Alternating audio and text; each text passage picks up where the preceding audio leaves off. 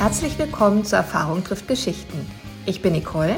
Und ich bin Laura. Und seit vielen Jahren verbindet uns die Leidenschaft für Social Media in der Healthcare-Branche. Und was die Kombi auszeichnet und so spannend macht, möchten wir hier mit euch teilen.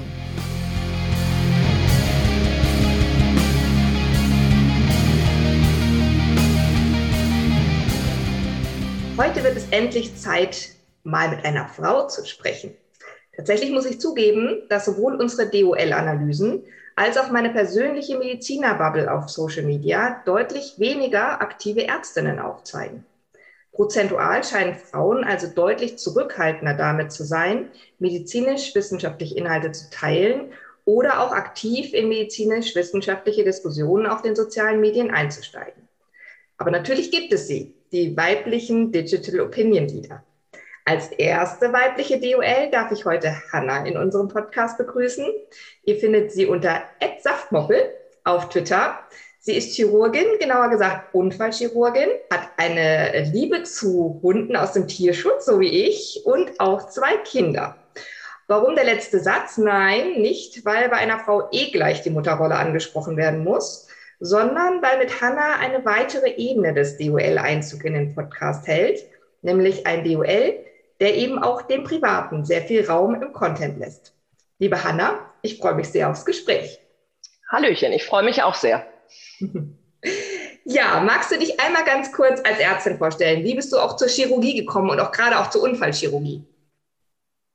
Ja, also hallo erstmal. Mein Name ist Hanna. Auf Twitter bin ich als Saftmoppel höchstgradig anonym unterwegs. Das hat eben auch seine Gründe darin, dass ich durchaus politisch meinungsstark bin, eben auch über meine Arbeit berichte, immer anonymisierte Fallbeispiele, teilweise auch demonstriere oder aus den Sprechstunden erzähle. Und deswegen ist es mhm. wichtig, dass da die Patientendaten und auch meine Wirkungsstelle einfach einwandfrei geschützt sind. Deswegen bin ich anonym im Vergleich zu so manchen anderen, häufig männlichen Kollegen, mhm. ähm, die damit weniger Probleme haben, aber vielleicht auch weniger angreifbar sind als ich. Mhm. Ich bin seit 16 Jahren als Ärztin in einem Krankenhaus mittlerer Größe in Nordrhein-Westfalen beschäftigt, von PJ über Assistenzärztin als Fachärztin und jetzt zuletzt als Oberärztin, wobei ich am Freitag letzter Woche, also genau vor einer Woche, meinen letzten ganz Tag aktuell. im Krankenhaus hatte. Ja. Genau, ganz aktuell. Das heißt, momentan bin ich weder Oberärztin noch niedergelassen, sondern ich bin so ein Ding dazwischen. Und ich wechsle halt jetzt in eine chirurgische Praxis. Ich bin da sehr gespannt, ein bisschen aufgeregt. Das ist ein ganz anderes Betätigungsfeld von wir flicken zusammen, was die Autobahn uns bietet, hin zu ja, vielleicht etwas dezidierterer Patientenbetreuung, Besprechstunden und dass man die Patienten immer häufiger wieder sieht ich bin sehr gespannt. Ja, also ganz, ganz aufregenden äh, Abschnitt quasi sozusagen abgepasst mit dem, mit dem Podcast jetzt zu dem grundsätzlichen Thema, auch wie es so in der, in der Klinik ist und was es da so gibt, kommen wir auf jeden Fall nachher. Aber jetzt erstmal tatsächlich zu deinem äh, Account und wie du sozusagen damit umgehst. Du hast ja, ich habe es eben schon so ein bisschen erwähnt, äh, ähm, diese, diese Mischung aus Arbeitsalltag und natürlich auch viel von deinem Privaten auf Twitter. War das äh, eine grundsätzliche Entscheidung, die du getroffen hast oder ähm, hat sich das so ergeben? Hast du vielleicht mit irgendeinem auch vorher mal angefangen und dann hat, ist das andere so dazugekommen? Wie, wie war so die Entwicklung mit dieser, mit dieser, wie ich finde, sehr, sehr schönen und sympathischen Mischung? Also ursprünglich bin ich zu Twitter gekommen, weil ich die äh, Trumpschen Tweets im Original lesen wollte. Also so ist es tatsächlich entstanden. Ähm, und dann musste ich mich erstmal ein bisschen zurechtfinden und habe erstmal gelesen und habe irgendwann angefangen, mal so ja, lustige Sachen aus dem Alltag zu berichten, irgendwie wirkliche Karlauer aus den Sprechstunden. Da gibt es jeden Tag Unmengen von. Nicht alle sind mhm. irgendwie tweetbar, aber es ist einfach ein unfassbar lustiger Arbeitsalltag, wie ich das empfinde. Mhm. Und eben auch, weil wir die Mischung haben aus viel persönlichem Leid und mhm. einfachen chirurgischen Lösungen. Also das ist das Tolle an der Unfallchirurgie man kriegt eine Aufgabe, die muss man lösen und das Endergebnis kann jeder sehen. Vorher krumm, nachher wieder gerade mit Platten und Schrauben versehen und daran muss man sich messen lassen. Also ich bin an sich ein sehr kompetitiver Mensch. Also ich muss immer irgendwie eine Chance auf den Wettbewerb und zur Not gegen mich selbst haben. Ich glaube, das ist so einer der Hauptgründe, warum ich Unfallchirurgie gewählt habe. Ähm, und das Persönliche ist irgendwie so mit dazugekommen. Und durch die Corona-Pandemie haben sich so ein paar neue Hobbys ergeben. Also, dass ich Brot backe, dass ich wieder das Malen und Zeichnen angefangen habe. Und ich bin zwar anonym auf Twitter, aber das, was ich da zeige, das bin halt ich. Mhm. Eine bunte Mischung aus allem. Ähm, meistens laut, meistens lustig ähm, und häufig politisch nicht ganz korrekt. aber ich finde es super spannend, dass du auch Trump erwähnst, weil ne, ich spreche ja mit einigen und ich glaube sogar Doc Otto ja. war es auch, der das auch gesagt ja, hat. Exakt. Ähm, wo ich dachte, ich, ich finde es so sympathisch, dass äh, Herr Trump es nicht nur geschafft hat, äh, seine Anhänger äh, auf, auf Twitter zu kriegen, sondern auch äh, Leute, die äh, geradeaus und richtig denken können. Also von daher äh, hat man ihm tatsächlich auch noch was Positives zu verdanken. Man mag es kaum glauben. Ähm, du hast ja mittlerweile über 13.000 Follower auf Twitter. Ähm, Unfassbar. Das ist, ja. Irre, oder? Also wenn man sich das überlegt, ne, so eine Kleinstadt, das ist, das ist schon, ist schon Wahnsinn. Aber bist du, also du hast ja schon gesagt, es kam ja alles so ein bisschen, ähm, aber ist das irgendwo auf einmal ausgebrochen? Also ne, manchmal ist das ja, man stümpelt so hin und dann kommt so ein Tweet und auf einmal geht's ab wie Schmitz Katze oder so. Oder hat sich das ganz langsam aufgebaut? Wie war das bei dir? Wie, wie ist das gekommen? Ich muss gestehen, dass ich das gar nicht so richtig mitbekommen habe. Also ich habe irgendwie vor mich hingetweetet und klar sieht man unter den Tweets, das fanden jetzt Leute gut oder es kommentieren ja. Leute, da war auch der eine oder andere Shitstorm wegen Banalitäten oder sowas mal dabei. Mhm. Und irgendwann waren das ein paar tausend und ich habe gedacht, was, wie kann das die Leute irgendwie interessieren? Und das sind manchmal Tweets, wo man sagt so, okay, das waren jetzt irgendwie 70 Leute, irgendwie ganz cool, aber dann sind Sachen, die man so banal findet, die dann auf einmal in den, in den Twitter-Perlen landen oder irgendwie sowas, mhm. Mhm. wo ich immer völlig überrascht bin und mir so denke, oh Gott, musst du jetzt seriös werden? Und ich beschließe immer nein. Aber du sprichst äh, zwei wichtige Punkte an. Vielleicht einmal das Thema Twitter-Perlen. Also ich glaube, das ist tatsächlich was, äh, was natürlich unheimlich wichtig ist, wenn, wenn sozusagen ein, ein Tweet äh, dann eine bestimmte andere Aufmerksamkeit hat, dann darüber über einen anderen Kanal, wie eben zum Beispiel die Twitter-Perlen geteilt wird, dadurch natürlich auch sie, dieses Cross-Social-Media-Thema hat, ne? also auch auf, auf Instagram geteilt wird, dann geht vielleicht mal einer rüber, ist auf Twitter, liked das dann eben auch noch und so weiter und so fort. Also ich glaube, sowas kann echt einen Push geben, auf jeden Fall. Und das andere Thema, was du angesprochen hast, war aber das Thema Shitstorm. Also, dass man eben schon auch irgendwie, ich sage erstmal, Kritik aushalten muss. Ne? Manchmal ist das keine, also Kritik ja. ist ja eigentlich eher was Positives und was man da manchmal hört, ist jetzt nicht irgendwie wirklich eine klassische Kritik, sondern eher so hingerotztes irgendwas. Aber wie, ja, wie gehst du damit um? Oder, ne, also hat sich auch das vielleicht verändert? Also war es dann beim ersten Mal noch so ne, unsicher oder vielleicht auch geschockt oder frustriert oder so. Und mittlerweile perlt das ab. Wie, wie hat sich das bei dir entwickelt oder wie gehst du um damit? Also ich finde schon, dass man sich immer hinterfragen muss. Also klar, es gibt überall Idioten im echten Leben, auf Twitter und sonst wo in der Welt. Ähm, trotzdem finde ich, darf man nicht so abgedreht werden und sagen, ich bin unfehlbar. Also mhm. ich habe tatsächlich noch nie einen, einen Tweet gelöscht, der irgendwie angreifbar war. Ich bin dann, sofern es möglich war, irgendwie in den, in den Austausch gegangen. Manche Leute wollen aber einfach nur stänkern. So, mhm. Und äh, das läuft für mich einfach unter dem Begriff Haters gonna hate.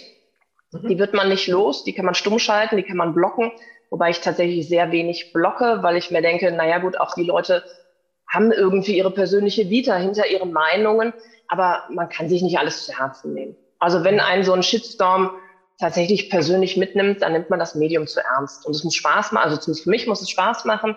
Ähm, das tut es in 99 Prozent der Fälle. Und die paar Ausreißer dazwischen, die muss man ertragen können, sonst ist man da falsch.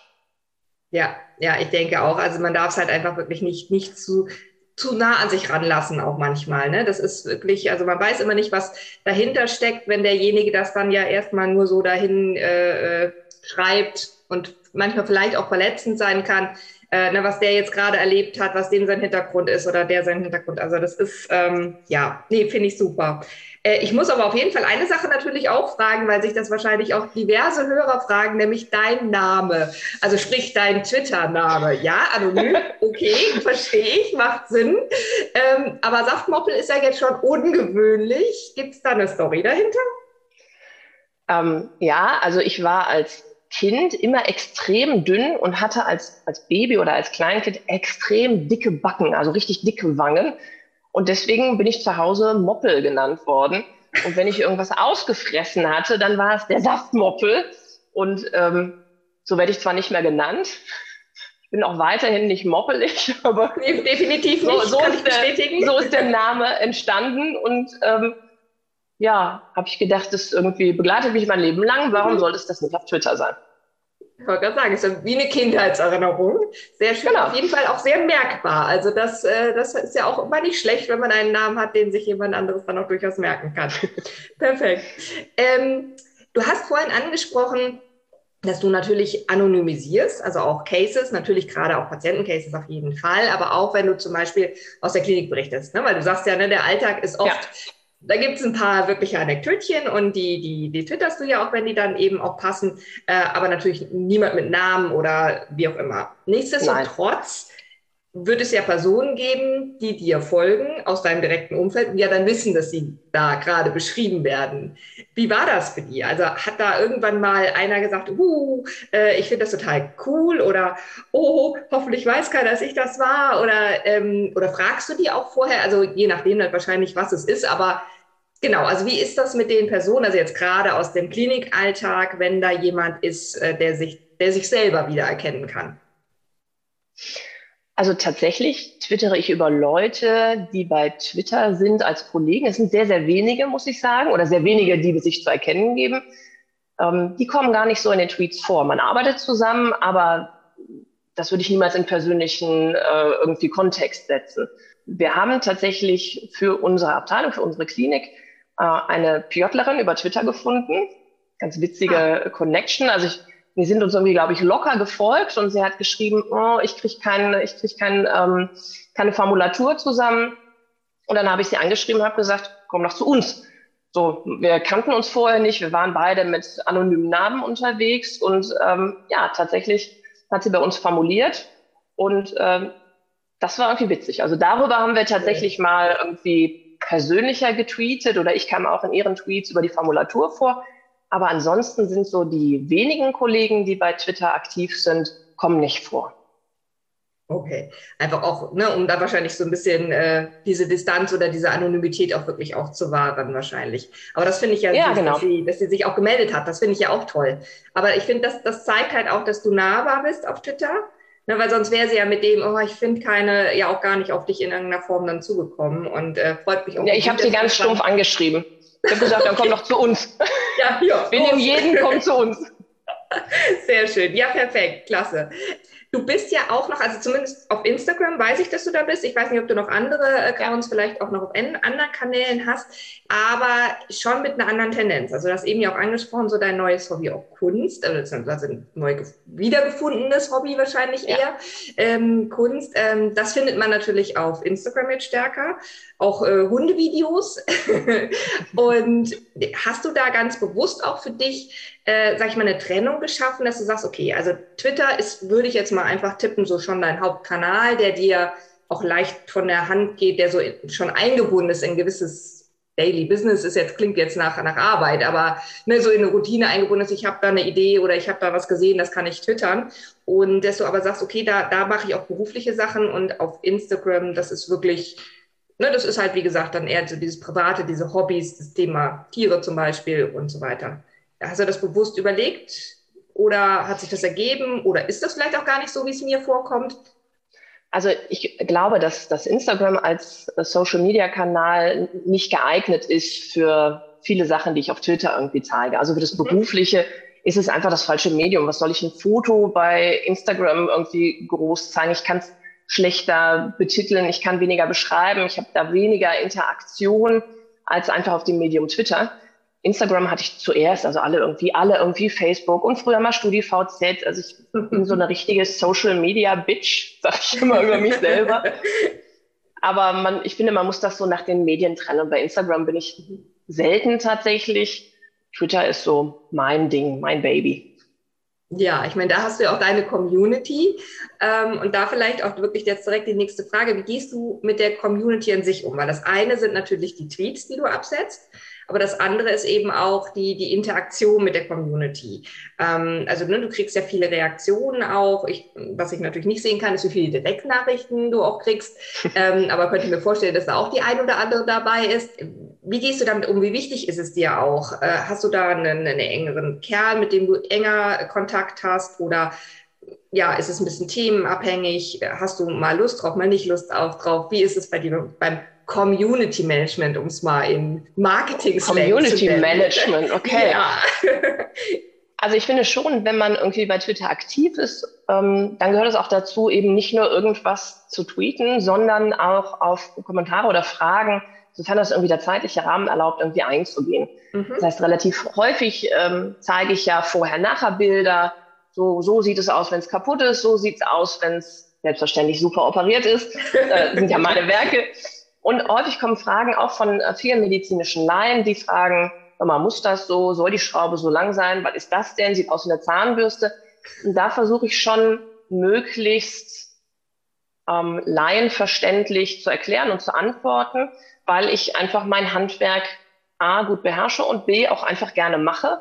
Mhm. Und Viele Leute sind abgeschreckt und reden immer von den Metzgern und so weiter. Ja, das sind wir. Wir brauchen Körperkraft, wir brauchen Technik, wir brauchen Bohrmaschinen, wir brauchen ähm, Schraubendreher, wir brauchen Metall. Aber da steckt halt ganz viel Kunsthandwerk dahinter, sage ich immer. Mhm. Mhm. Ja, und das, da ist es mir wichtig, dass die Leute das auch verstehen die Direktnachrichten halten sich glücklicherweise in Grenzen. Also natürlich habe ich Leute, mit denen ich auch irgendwie Direktnachrichten hin und her schicke. Das sind aber häufig auch Twitterer, ähm, mit denen ich irgendwie zumindest digital engeren Kontakt habe, mhm. die auch gar nicht zwingend aus der Medibubble sind, sondern Tierarzthelferinnen, ähm, Privatpersonen, wo ich gar nicht weiß, was die beruflich machen. Was ich halt generell nicht mache, ist irgendwelche medizinischen Beratungen, weder in Tweets noch irgendwie per Direktnachricht. Das ist einfach ja. unethisch. Das, das kann man nicht verantworten, wenn man den Job ja. mit Sinn und Verstand macht. Ja, das lehne ich auch ab, das sage ich auch immer ganz klar. Da muss man wirklich zum Facharzt gehen und zwar vor Ort, dass der einen angucken kann. Ja, genau. Ja, prima. Dann ähm, würde ich jetzt tatsächlich mal das Thema ansprechen, was du am Anfang schon mal so ein bisschen hast, dass du durchaus ja auch mal politisch inhaltlich wirst. Ähm, mhm. Also gesundheitspolitisch in der Regel, äh, oder beziehungsweise das ist jetzt so das, das, das Hauptthema. Ähm, jetzt hast du eben schon gesagt, ne, du wechselst jetzt quasi aus der Klinik. Hatte das auch den Hintergrund der, der Missstände, die ja durchaus jetzt in den Kliniken auch sind, einfach mit dem äh, starken Personalmangel? Oder ähm, war das jetzt einfach eine grundsätzliche Entscheidung, eine Veränderung? ja, einfach mal nach, was waren es jetzt, 14 Jahre oder was, ne? Ähm, ja, 16. Äh, äh, wahnsinnig lange Zeit, ähm, was anderes äh, zu sehen und nochmal sich anders weiterzuentwickeln. Also wenn man mich vor einem Jahr gefragt hätte, ob ich mal in die Praxis gehe, dann hätte ich gesagt, im ganzen Leben nicht. Ähm, okay. Es ist tatsächlich ursprünglich entstanden aus einer sehr pathologischen Chefarztrolle in unserer Abteilung heraus. Mhm mhm. die ich jahrelang mitgetragen oder ertragen habe, die mir aber einfach jetzt zum Schluss derartig auf die Nieren geschlagen ist, dass ich gemerkt habe, ich wache morgens auf und ich möchte nicht zur Arbeit gehen. Und das okay. war tatsächlich Ende letzten Jahres so, dass ich gesagt habe, das bin ich nicht. Ich stehe jeden Morgen auf und ich gehe da gerne hin. Ich habe da Bock drauf. Ja, ich habe Spaß mit meinen Kollegen und für mich muss Arbeit eben weil man so viel Zeit dort verbringt, fast mehr Zeit als zu Hause, muss vor allen Dingen Spaß machen. Das heißt mhm. nicht, dass man rumsitzt und nichts tut. Nein, im Gegenteil. Ich habe unfassbar viel Spaß, wenn ich operiere, wenn ich mit Patienten agiere. Aber ähm, das war so der Auslöser. Und mhm. daraus ist dann eine Idee entstanden, so, was mache ich denn jetzt überhaupt? Also ich habe gekündigt, ohne was anderes zu haben. Oh, okay. Und dann ähm, genau, also es war schon so für mich ein Zeichen, so, das muss ich jetzt machen für meine persönliche psychische Gesundheit, sonst macht das mich kaputt und das mache ich nicht mit. Und habe dann für mich überlegt, was möchte ich denn eigentlich machen? Und dann ist so die Überlegung erst gekommen, möchte ich wirklich jedes Wochenende überlegen, wenn mich jemand fragt, hast du Zeit, zu sagen, Moment, ich muss auf den Dienstplan gucken oder nee, da kann ich nicht, da habe ich Hintergrund. Oder ähm, Weihnachten oder Silvester, Ostern oder Pfingsten. Das sind so Überlegungen, die man nach ja, 17 Jahren mit PJ und so weiter im Gesundheitswesen sich irgendwann vielleicht keine Lust mehr hat zu stellen. Also ich habe das mhm. gerne gemacht, ich habe das mit Hingabe gemacht, ich habe mir tausende von Stunden im OP und in der Klinik um die Ohren geschlagen und das mache ich, würde ich auch immer noch gerne machen, aber ich bin nicht mehr bereit zu den Umständen und die sind für einen Oberarzt, das mag man manchmal so landläufig nicht so glauben, häufig schlechter als für Assistenzärzte. Denn mhm. Tarifverträge werden vor allen Dingen für Assistenzärzte gemacht. Und da gibt es gravierende Unterschiede, wie Oberärzte dort behandelt werden oder berücksichtigt werden. Und da habe ich keine Lust mehr zu. Okay, interessant. Ja, ich kann auf jeden Fall den Zuhörern auch empfehlen, du hast tatsächlich auch einen Pinned-Tweet auf deiner, auf deiner äh, Twitter-Timeline quasi. Und äh, das ist, äh, also es ist nicht nur ein Tweet, es ist eigentlich ein Thread der, der sich tatsächlich genau mit dem Thema beschäftigt, dass, äh, dass es diesen, ich sag mal, äh, ja auch diesen Generationenkonflikt ja auch gibt, also dass sich aber auch da tatsächlich auch was, was ändern wird und muss, einfach weil die nachwachsende Generation auch, glaube ich, gar nicht mehr so viel mit sich machen lässt. Ähm, also ich gut, ich selber arbeite jetzt in der Agentur, aber auch ich merke diesen Umbruch und dass, dass, ähm, dass es ja selbst mir und wir sind ja eher so ein, ein Altersbereich, ähm, es mir teilweise schwerfällt oder ich immer wieder realisieren muss, nee, Moment mal, die haben echt recht, die da von unten kommen. Man muss wirklich auch äh, immer mal wieder umdenken. Und wenn das aber die Leute oben nicht schaffen, zu verstehen, dass sich die Welt geändert hat, dann ist es natürlich wirklich, äh, wirklich schwierig. Also äh, an alle der Aufruf, auf jeden Fall sich den Thread mal durchzulesen, ähm, weil ich glaube, das ist ein ganz, ganz wichtiger Punkt, dass sich da einfach wahnsinnig viel verändert hat in dem, ähm, wieso die Hierarchieebenen und die Entwicklungsebenen äh, in der Klinik sind und sein sollten. Kommen wir aber jetzt tatsächlich mal zu dem Thema Pflegenotstand oder ne, die hohe Belastung in den Kliniken. Ich meine, klar, das ist durch Corona, ist das immer mal wieder in den Medien hochgekocht, gefühlt aber ohne, dass irgendwas passiert ist. Also im Sinne von äh, ne, Wahrnehmung ja, ist höher und es gab, also es gab ja Wahnsinn, also gerade natürlich für die Pflege, aber ich meine, das betrifft natürlich eigentlich alle, die in der Klinik arbeiten. Es gab ja sogar äh, hier von Joko und Klaas diese, ne, wo sie wirklich dann diese komplette äh, Show gemacht haben, wo dann eine, eine Pflegerin eine, äh, begleitet worden ist, oder ich weiß gar nicht, ich glaube, doch war, glaube ich, eine Pflegerin, ne? aber also es immer so medial durchaus mal hochpusht und dann aber keine Konsequenz, Gefühl zumindest, keine Konsequenz. Das hast du auch das Gefühl oder ist irgendwann mal irgendwas angekommen in irgendeiner Form? Ja, es wurde sehr viel geklatscht in der Corona-Pandemie und es wurden Lavendelbüsche gepflanzt. De facto muss man sagen, finde ich persönlich, ist in meinem Erleben in der Klinik für die Pflege nichts passiert. Mhm. Also der Personalmangel ist einfach da. Es werden teilweise ausländische Fachkräfte eingekauft, so muss man das nennen, wo das mhm. sprachliche Niveau extrem schlecht ist. Da können die mhm. Kollegen nichts zu, aber es ist auch schlecht in der Versorgung. Die äh, interprofessionelle Kommunikation ist dadurch stark gestört. Es passieren Fehler aufgrund von sprachlichen Missverständnissen. Es ist für die Patienten schwierig, mit ähm, Gesundheits- und Krankenpflegern, Fachkräften in Kommunikation zu treten, wenn da einfach Sprachbarrieren sind. Und die Zeit, die unsere Pflegekräfte jetzt nur mal auf mein persönliches Erleben hin für jeden Patienten haben, das ist einfach grotesk wenig. Also wenn ich eine mhm. Station visitieren muss in 30 Minuten und ich habe da im Schnitt 15 bis 20 Patienten liegen auf meiner zu betreuenden Seite, dann kann man sich ausrechnen, wie viel Zeit habe ich bei der morgendlichen Visite, ernsthaft irgendwelche Sachen mit dem Patienten zu besprechen. Und die haben Sorgen und Ängste, die wollen wissen, wie es weitergeht. Das ist tatsächlich eine Stippvisite. Mhm. Und das entspricht nicht meinem Anspruch an, wie möchte ich Menschen, Schrägstrich Patienten behandeln. Ich bin auch dafür mhm. da, dass ich denen zuhören muss, wenn die Sorgen und Ängste haben. Und das ist echt schwierig im Arbeitsalltag unterzubringen, so wie Krankenhaus jetzt strukturiert ist. Mhm. Ja. Das Problem ist natürlich immer zu wissen, okay, wie, wie kann man es lösen? Ne? Also, weil das Problem, das Problem erkennen ist natürlich erstmal die wichtige Sache aber dann die richtigen Lösungen finden. Also ich, ich hoffe auch sehr, dass da, dass sich da noch mal viel tut. Von außen betrachtet ist natürlich immer schwierig, das zu bewerten und zu beurteilen. Aber dass irgendwas schief läuft und sich äh, aus meiner Sicht gravierend was ändern muss, ist, äh, ist definitiv.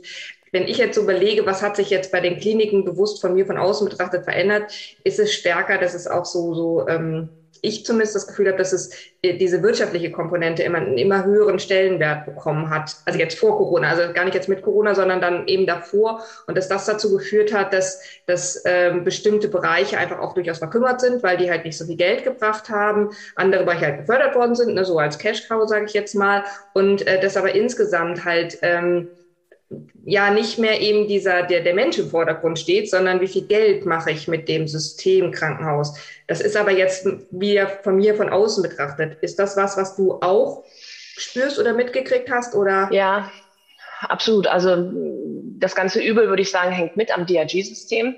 Hm. Ähm, das schafft halt finanzielle Anreize für Operationen, die manchmal medizinisch vielleicht keine handfeste Indikation haben. Wobei ich sagen muss, dass ich das bei uns in unserer Abteilung noch als gut tragbar empfunden habe. Ja. Mhm. Aber ähm, ein Krankenhaus ist ein Wirtschaftsunternehmen, das muss Gewinne erwirtschaften.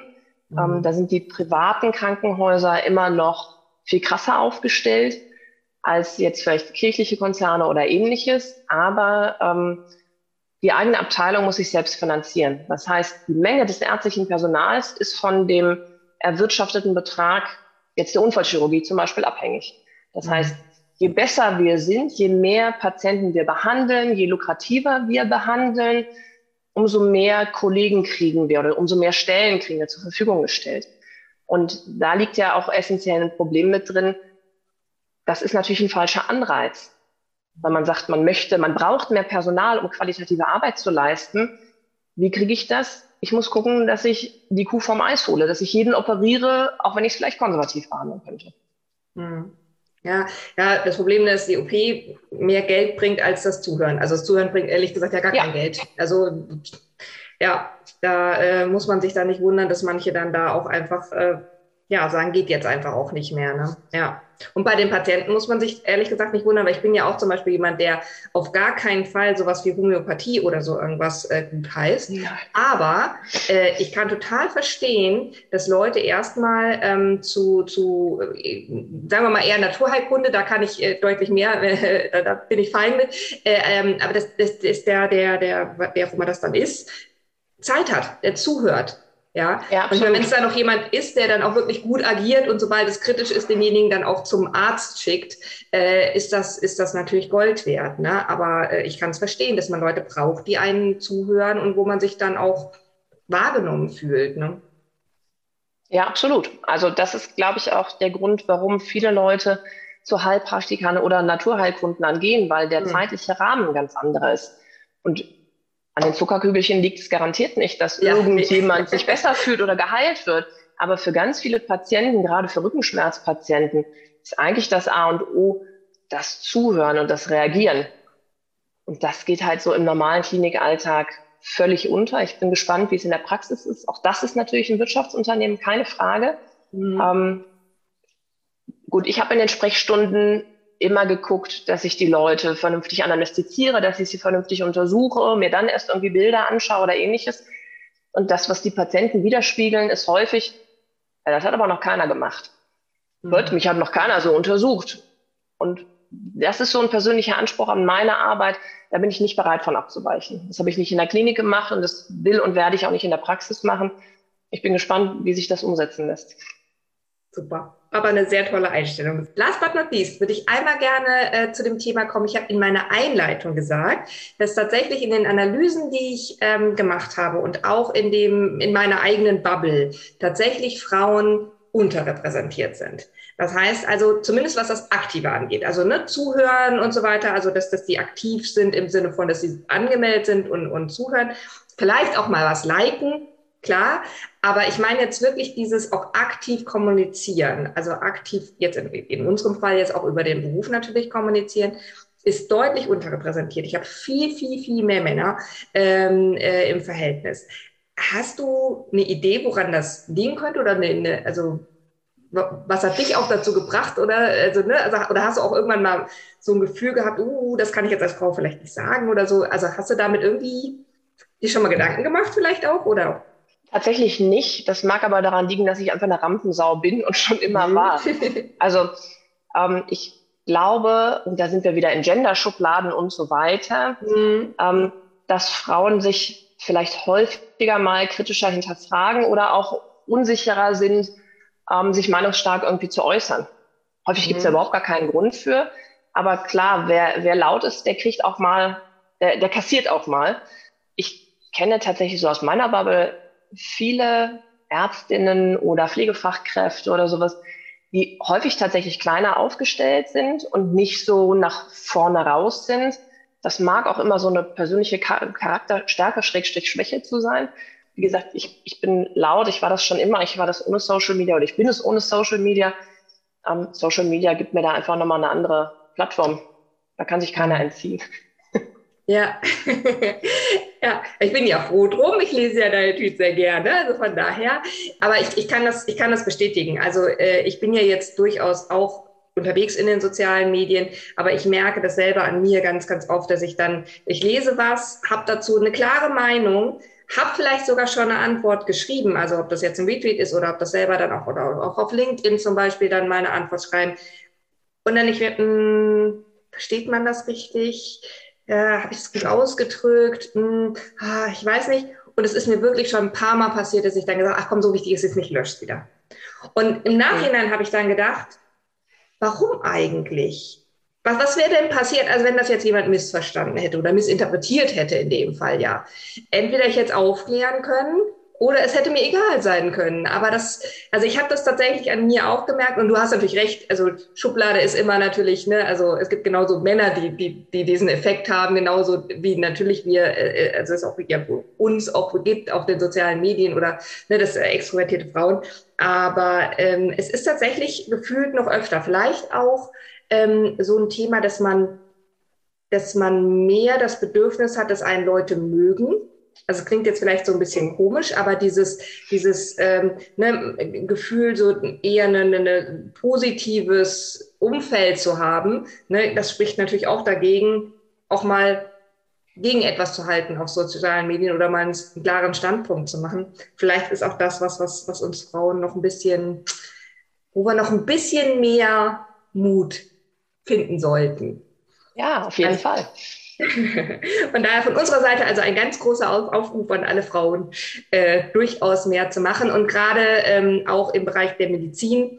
Äh, ich erlebe es ja in meinem Umfeld oder mit den Leuten, die auf mich dann zukommen und eben auch ein großes Interesse an bestimmten Themen haben. Das ist wirklich, äh, das ist so, so, so wertvoll, Insights zu geben ein Gefühl dafür zu vermitteln, ne, wie läuft es überhaupt in der Klinik, wie läuft es in der Praxis jetzt. Wie gesagt, natürlich alles anonymisiert, aber ähm, ich meine, ihr kriegt ja auch oder du auch äh, natürlich Feedback, klar, aber ganz viele lesen ja nur und sagen das gar nicht. Und das, da kriege ich halt auch ganz, ganz oft gespiegelt, das ist, das ist so, so wertvoll. Das gibt mir wirklich nochmal eine andere zusätzliche Perspektive mit. Und was ich aber auch glaube, es ist ganz, ganz wichtig, dass man diese Perspektive von Leuten, also von Menschen bekommt also nicht quasi irgendwo ja. irgendein Artikel liest, der irgendwo auf irgendeiner Corporate-Website oder sonst was, sondern äh, dieser menschliche Aspekt, äh, den, den du ja eben zum Beispiel auch mitbringst, ist hoch, hoch wertvoll. Also von daher von mir und allen deinen Followern ein dickes Dankeschön an dich. Auch ein dickes Dankeschön natürlich, dass du heute Zeit für mich hattest und äh, nochmal so ein bisschen alles beleuchtet hast. Äh, wir haben ja so ein paar Themen angesprochen. Und äh, ja, vielen Dank. Ich sage auch vielen Dank. Es hat mich sehr gefreut, angefragt worden zu sein. Das sind so Sachen, mit denen rechnet man nicht und denkt sich so, oh wow, cool, probiere ich mal aus. Ich finde solche Sachen immer spannend. Ich freue mich, wenn es Leuten irgendwie was bringt, ein bisschen Einblick zu kriegen. Meistens mache ich das nur für mich selbst, weil ich es lustig finde. Aber schön, wenn es andere Leute mitnimmt und vielleicht auch ein paar sinnvolle Informationen manchmal enthalten mag. Definitiv. Bis dann. Tschüss. Bis dann. Tschüss. Schön, dass du zugehört hast. Wir hoffen, wir konnten dich mit dieser Folge ein bisschen inspirieren. Hast du bestimmte Themen, denen wir uns mal widmen sollen? Dann melde dich gerne über Direct Message oder info at erfahrungtrifftgeschichten.de. Natürlich freuen wir uns auch über Feedback und konstruktive Verbesserungsvorschläge.